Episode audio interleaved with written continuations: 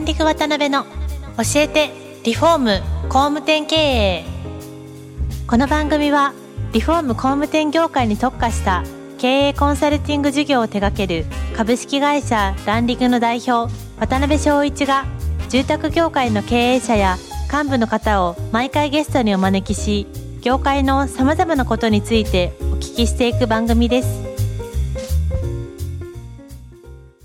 はい、えー、皆さんこんにちは。ランリグ渡辺の教えてリフォーム工務店経営257回目パーソナリティの渡辺です。えー、今回もですね、福岡と東京、ズームでつないで、えー、デザイン会社のですね、ファンファーレの、えー、梶原社長にお越しいただいてます。梶原社長よろしくお願いします。よろしくお願いします。はい、で、あの、3話目はですね、今現状、まあいろいろご苦労されてここまで来たとは思うんですけども、今現状そのデザイン事務所としてかなり幅広くいろんな事業をされてらっしゃると思うんで、その事業のカテゴリーとそれぞれがどんな事業をされてるのかみたいなところからお話をお聞きできたらなと。はい。えっと、主にですね。はい。デザイン会社って言ってるんですけど、もともとは設計事務所っていう会社から始まったんですよね。うんうん、で、今、あの、ジャンルとしては、はい、まあ、設計事務所という、まあ、アーキテクチャっていうところと、はい。あとは、あの、インテリア。うん、インテリア。で、インテリアっていうのは、まあ、インテリアのこう、失礼の提案とかディスプレイとかですね。うんうん、まあ、そういうところからの、まあ、あと卸販売とかっていうことをやっています。うんうんうん、それと、あと、プロダクトっていうのがあって、はい。プロダクトっていうのは、まあ、あの、主に建材の商品開発っていうことをやってまして。なるほど、なるほど。はい。で、メーカーさんのあのリアルの商品の開発の場合に僕らが出向いて、まあ、旬なあのユーザーさんのニーズっていうのをお届けして、なるほど。はい。まあ、問えた商品を開発しますよと。うんうんうんうん、あと、グラフィックっていうのがあって、はい。で、グラフィックの部署では、まあ、そういった商品開発したものであったりとか、はい。まあ、あとは、その、まあ、ブランディングとか、そういうことをやっているので、うん、はい。ネーミングの開発、うん、えー、ロゴの開発、うん、とか、あとは、コーポレートパンフであったりとか、はい。電子封筒とか、まあ、そう紙物ですね。うんうんうん、それから、まあ、ウェブとかっていうところを受けていますよと。なるほどね。うん、それと、えっ、と、システムっていう部署があって、で、システムは、はい、あの、主に工務店さんに特化したスケジュール管理のソフトウェアとかアプリの開発、販売、それから、はい。温熱環境のシミュレーションソフト。はい。まあ、これも全国で200後半、300社近くの工務店さんが使っていただいてます、ね、えー、エナジーズっていうソフトなんですけど。はい。そういうものを扱ってますよ。うんうんうんうん、幅感としてはこれぐらいのデザインの幅でやっていて。はいはいはいはい。で、どれも、まあ、建築系軸にしたものになるんですけれども。はい。まあ、アーキテクチャ、まあ、設計事務所っていう部分で、だいたい年間に100プロジェクト近くの仕事をさせていただいてて、要は、ですね。はい。はい。旬なお客さんのニーズっていうのを常に蓄積をしているっていうのは僕らの一番の強みですね。なので、その他のインテリアとかプロダクトとか、まあ、グラフィックとかシステムっていうところも、うん、その蓄積があるからこそ、それをこうしっかり展開できるというか、なんかそういうのがまあ僕らの強みですね。なるほどね。そうか、そうか。あの、まあ、そういう形でエンドユーザーさんにも接しながら、もう日々やられてる中で、はい。感じた課題感とか、いろんなものを解決するための、いろんなそういうソリューションなんかを、社内でやられてるっていう感じなんですね。はい。えー、だけど、相当幅広いですね。それだけお聞きすると。よく、そうですね、言われるし、あの、はい、どんな会社ですかって言って説明がすごく長くなるのがうちの会社の特徴ではあるんですけれども。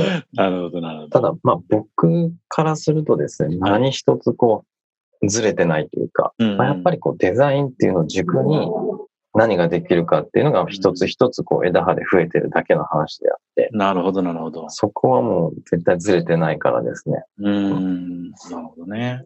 まあそういう中でどうですか？その特徴的なお仕事とか、なんかここはうちとして一言で特徴を言い表せるな、みたいなこととか、なんかそういうのって住まい領域でいくとありますか？どういうお仕事が多いとか、それはちょっと日本一だなと強みとしてはですね、うん、やっぱりもう本当にここ数年多いのが、モデルハウスとか。ああ、モデルハウス、はい。あとは、あの、まあそうですね、単点モデル、装点モデルとか、うん、あとはショールーム、ギャラリー。うん、でこういうものの、いわゆる集客を目的とした建築の、なるほど。うん、要望とか、まあ、ニーズっていうのが、この辺もめちゃくちゃ多いですね。ああ、そうなんですね。はい。で多分僕らほど全国的にそういったモデルハウスとかを、そういうのを作ってる会社はないんじゃないかなって思うぐらい、もう常にもう、うん、複数ずっと抱えてる仕事ではありますね。うんまあ、それってあれですよね。多分、現場も実際ね、工務店時代からやられたりとか、営業もやられたりとか、商品開発やられたりとか、もういろんなことやられてるからこそ、成り立つモデルですよね、おそらく。そうですね。まあ、やっぱり。点が違うんですよね、おそらく、うん、お客さんが今どういうものに反応しているのかっていう部分。で、これはまあ多分表面的なところなんですけど、はい。まあそこだけを形にすることは、そんな難しくないです。流行り、流行りをかければいいので。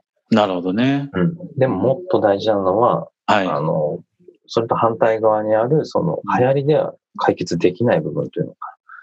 なんかその、お客さんが本質的に求めてるものが何なのかみたいな、うん、なんかそういうところをこういちいちビジュアライズしたらどうなるの？みたいなのが多分モデルになってくるのかな。なるほどね。そうですね。表面上のところはまあ、流行りを追いかければできるけど、やっぱ本質的なところを、それってやっぱり会社ごととかそのモデルの目的とか、そういうのでよって違うんですか、ね、やっぱり。うん、僕らもこれだけやってくるとですね、最近すごくこう大事にしているのが、うん、はい。まあ、例えばそのビルダーさんとか工務店さんが、うんうん、あの、何を物差しにそれを作ってるのかっていうところなんですよね。なるほど。僕らは、まあ、こういうふうにしたい、ああいうふうにしたいとかって、まあ、ヒアリングしながら聞いて、形にはできるんですけど、うんうんうん、まあ、そもそも、その、御社のこう、アイデンティティは何なのか、うん、目指しているものは何なのかとか、うん、なるほど。まあ、そういうところを聞くとですね、まだ、うん、そんなにこう、スパッと答えれるところがあんまりなくて、うん、で結局最初に言ってるニーズっていうのが、まあ、こういうのが流行っているとか、なんとかっていうところが、まあ、結構表面的な話が多いんですよ。なるほど、なるほど。でもそれって作ることはできるんですけど、はい。あの、モデルができましたっていう時が結局ピークで、うんうんうん、そこから、まあなんだろう、他社もやってるとか、よそでも見れるみたいな話になってくると、まああとはこうどんどんどんどん、うん、せっかくお金かけるのに下り坂になっていっちゃうんですよね。でもそうじゃなくて、あのそれはそれで大事なんですけど、でも、そもそもなんでそれをやろうと思ったんですかとか、はい。今までやってきたことはどこにこう、一番こう、思いを置いているのかとか、これからどこを目指しているのか、なんかそういう、まあ、いわゆるその CI の構築みたいな、コーポレートアイデンティティの構築っていうところからを、まあ、大事にして、まず、うん、まずそういう物差しを、もしなければですね、一緒に作るところから始めて、うん、で、モデルにしても、インテリアにしても、まあ、性能構造仕様を選んでいくのにしても、はい。うん、やっぱりそのアイデンティティに一回立ち返って、だからこれなんですよねっていうふうな、こう全部そのシナリオというか、はい、ストーリー立てて、モデルの構築をこうしていくと。うん、で、それが今度、現場で営業マンが生きた言葉でお客さんにちゃんと伝えれるというところまでをこう、なんだまあ、ただモデルを設計するだけではなくて、なんかそういうところまでをこうわざわざなんかやるようにはしてますね。なるほどね。やっぱりそれをやることによって何が一番変わってくるんですか？うんと、まあやっぱり働いてる人たちが迷わないっていうのかな。ああ、なるほどね。うん。確かに確かに。あとはその同じ景色が見れるというか。うん。なんかそんなところですかね。なるほどね。そっかそっか。まあ枝葉のところはね、調整できるんでしょうけど、その根本の部分がね、定まってないと、よくわからなくなっちゃうっていう感じなんでしょうね。いろんなものをやるとしても。そうですね。うん、なるほどね。まあ、あとはあれですかね、その、事業うん、それぞれなのかもしれないですけど、ちょっと梶原さんの各所でね、発信されてる言葉の中で、one idea is enough という言葉ってよくお聞きするんですけど、はいはい、これってどういう思いでどういう意味のある言葉になるんですか？要するにアイデアは一個で十分だよっていうおっしゃってるってことですよね。そうですね。うん、まあ、わかりやすいかどうかわかんないですけど、例えば、はい、家のプランを書く、うん、住宅のプランをすることを例えにするならば、うん、はい、あの僕らは何を言われてもワンプランしか出しませんっていうことなんですね。ほうほうほうで、よくお客さんが、まあ悪気がないですけど、うん、なんか2プラン、3プラン見てみたいんですけど、みたいな。言われることもあるんですけど、まあ僕らはもう堂々ともう1プランしか出しませんと言い切っちゃうんですよね。なぜかっていうと、その、まあ2プラン、3プラン出せるっていうことは、はい。まあそのロケーションがあって、そのお客さんがいて、そのお客さんのニーズがある中で、うんうん、あの当然切り口はたくさんあるんですけど、一番ベストなものは何かっていうところを貫き通した結果、うん、この答えが3つも4つもあるわけないんですよ、確かに確かに。で要は僕らはまあそれをこう超越して最後の一つにたどり着いたものしかプラン提案はしないんですよ。うんうん、なるほど。逆に言うと2案3案出せるってことは、うん、まだブラッシュアップも足りてないし、うん、うん、まだ未完成なので、確かに確かに。っていう状態の提案になるので、それはちょっと違うのかなと。うんうんうんうん、要は、えっ、ー、と、アイデア一つで十分っていう裏側には、まあ、それだけアイデアを出す時点で研ぎ澄ましているかっていうところを、まあ、みんなが合言葉にしている。なるほどね。いう、うん、そんだけやったのか考えたのかっていうのが、やっぱその裏側にはあるんですけど、うんまあ、それがあることによって一つで十分なんだと言い切れると。なるほどね。そっか。それはまあ、社内的なスローガンでもあるわけですね。そういう意味でいくと。そうですね。うん。なるほど。あ、そういう意味があったんですね。はい。なるほど。いや、ちょっとなんかそのあたりもっともっと深掘りしたいんですけど、そろそろちょっとまた3回目もお時間になってきました。で、まあ次回は最終回ということで、まあ未来のこともお聞きしたいんですけど、ちょっと2回目、3回目で聞き足りなかったこともあるんで、ちょっとそこも追加でいろいろお聞きしていけたらなと思います。えー、本日も梶原社長ありがとうございました。はい、ありがとうございます。今回もランディング渡辺の教えてリフォーム工務店経営をお聞きいただきありがとうございました。